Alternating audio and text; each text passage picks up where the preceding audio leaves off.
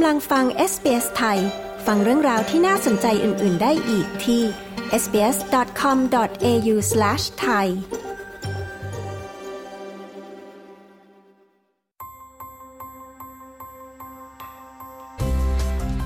นี่คือพอดคาสต์ของ SBS Radio Settlement Guide เสนอข้อมูล ประเด็น และเรื่องราวเกี่ยวกับการอาศัยอยู่ในออสเตรเลีย โดย SBS ไทย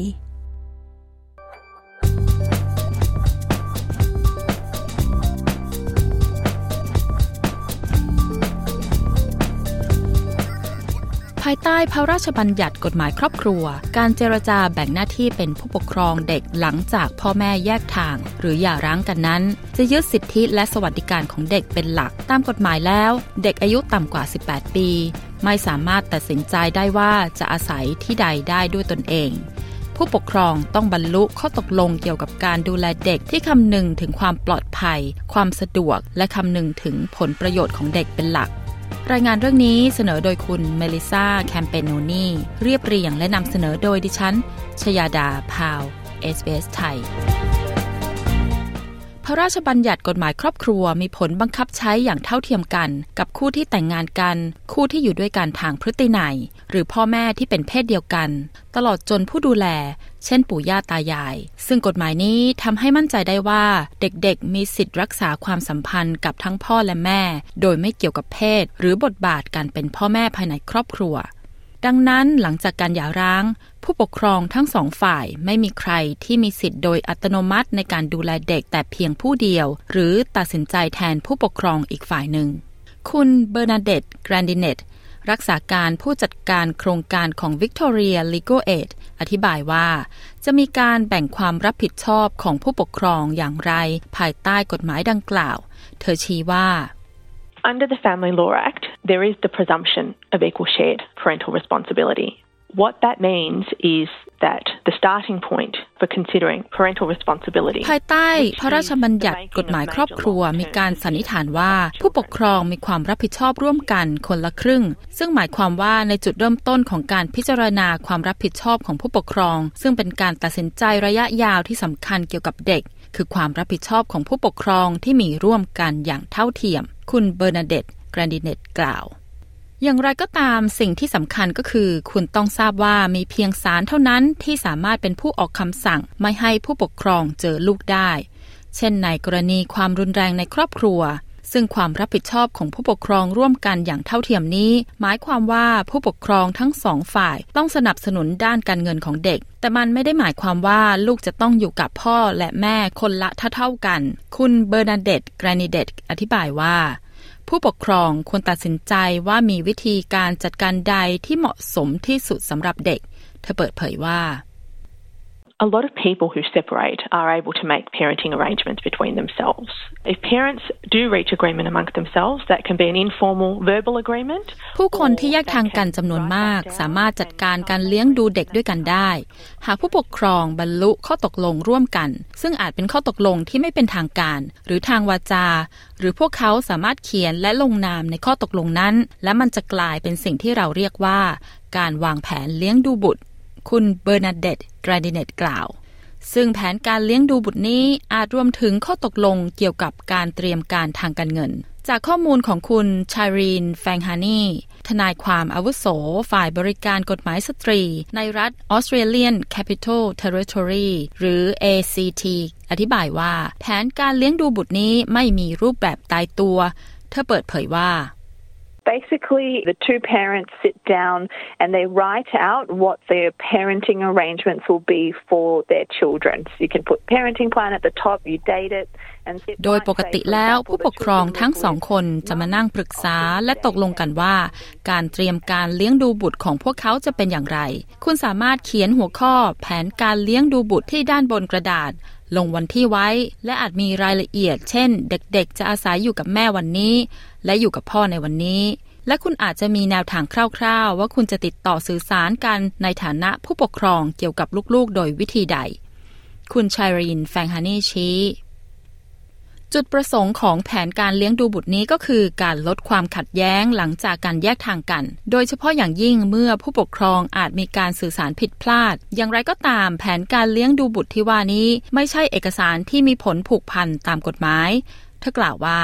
So if one person stops following the parenting plan, you can't take that parent to court. Parenting plans are flexible. You can change them as the children get older and their needs change. ถ้าผู้ปกครองคนใดคนหนึ่งไม่ทำตามแผนการเลี้ยงดูบุตรที่ร่างไว้คุณจะไม่สามารถฟ้องร้องอีกฝ่ายหนึ่งได้ เพราะแผนการเลี้ยงดูบุตรมีความยืดหยุ่น คุณสามารถเปลี่ยนแปลงรายละเอียดได้เมื่อเด็กโตขึ้น และความต้องการของพวกเขาเปลี่ยนไป คุณสามารถร่างแผนการเลี้ยงดูบุตรได้ หากคุณและอดีตคู่ชีวิตของคุณตกลงกันได้ แต่บางครั้งคุณอาจต้องการความช่วยเหลือจากคนกลาง หรือบุคคลที่สามเพื่อช่วยให้คุณบรรลุข้อตกลงนั้นได้ คุณชายรีนแฟงฮานี่กล่าว ในกรณีที่คุณบรรลุข้อตกลงเกี่ยวกับการเตรียมการเลี้ยงดูบุตรแล้ว และต้องการทำให้มีผลผูกพันตามกฎหมาย คุณสามารถยื่นคำร้องออนไลน์ ต่อศาลปกครองกลาง และศาลครอบครัวแห่งออสเตรเลีย เพื่อขอให้ออกคำสั่งยินยอม การเลี้ยงดูบุตรได้ แต่กรณีที่ผู้ปกครองไม่สามารถตกลงกันได้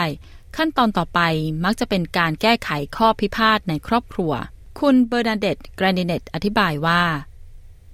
This allows the negotiation of parenting arrangements with the assistance of a mediator and legal aid commissions across Australia offer legally assisted mediation การดำเนินการขั้นตอนนี้ทำให้ผู้ปกครองสามารถเจรจาข้อตกลงในการเลี้ยงดูบุตร โดยได้รับความช่วยเหลือจากผู้ไกล่เกลี่ย คณะกรรมการช่วยเหลือทางกฎหมายทั่วประเทศออสเตรเลีย สามารถให้ความช่วยเหลือในกระบวนการไกล่เกลี่ยตามกฎหมายสำหรับคนที่มีสิทธิ์ได้รับความช่วยเหลือทางการเงิน นอกจากนี้คุณยังสามารถใช้บริการการไกล่เกลี่ยที่มีในชุมชน หรือบริษัทที่ปรึกษาเอกชนสำหรับผู้แยกทางกัน คุณเบอร์ดันเดตกราดิเนตให้รายละเอียด ด้านนางแอนมารีไรส์นายทะเบียนฝ่ายตุลาการอาวุโสจากศาลปกครองกลาง และศาลครอบครัวแห่งออสเตรเลีย กล่าวว่า พ่อแม่ที่แยกทางกันส่วนใหญ่ทำข้อตกลงการเลี้ยงดูบุตร โดยไม่ต้องพึ่งอำนาจศาลเธอกล่าวว่า Agreements negotiated between parents are known to be more effective in reducing conflict and creating certainty for children. And most parents want to achieve this, including those who find themselves in court. เป็นที่ทราบดีว่าการเจรจาข้อตกลงระหว่างผู้ปกครองนั้น มีประสิทธิภาพในการลดความขัดแย้ง และเป็นการสร้างความเชื่อมั่นให้กับเด็กมากกว่า ซึ่งผู้ปกครองส่วนใหญ่ต้องการบรรลุจุดประสงค์นี้ รวมถึงผู้ที่ต้องเจรจาเรื่องนี้ผ่านศาลแม้ว่าคุณจะขึ้นศาลเพราะคุณไม่สามารถบรรลุข้อตกลงร่วมกันได้เพราะโอกาสที่จะตกลงกันด้วยดีก่อนการพิจารณาคดีของผู้พิพากษามีน้อยมาก ซึ่งศาลจะมาช่วยคุณหาวิธีการเจรจาข้อตกลงที่เหมาะสมกับคุณและลูกๆของคุณอย่างปลอดภัย นางแอนมารีไรส์กล่าว นายทะเบียนไรส์เน้นย้ำว่าศาลมีหน้าที่ในการช่วยเหลือผู้ปกครอง แก้ไขข้อขัดแย้งอย่างรวดเร็ว และประหยัดที่สุดเท่าที่จะเป็นไปได้ อย่างไรก็ตามการขึ้นศาลก็ไม่ใช่ตัวเลือกที่ดีที่สุด เธอชี้ว่า I think everyone who works in the family law system will say the court is a place of last resort. But any person who wants to apply to the court for a formal order about a child must, except in cases of urgency and high risk, first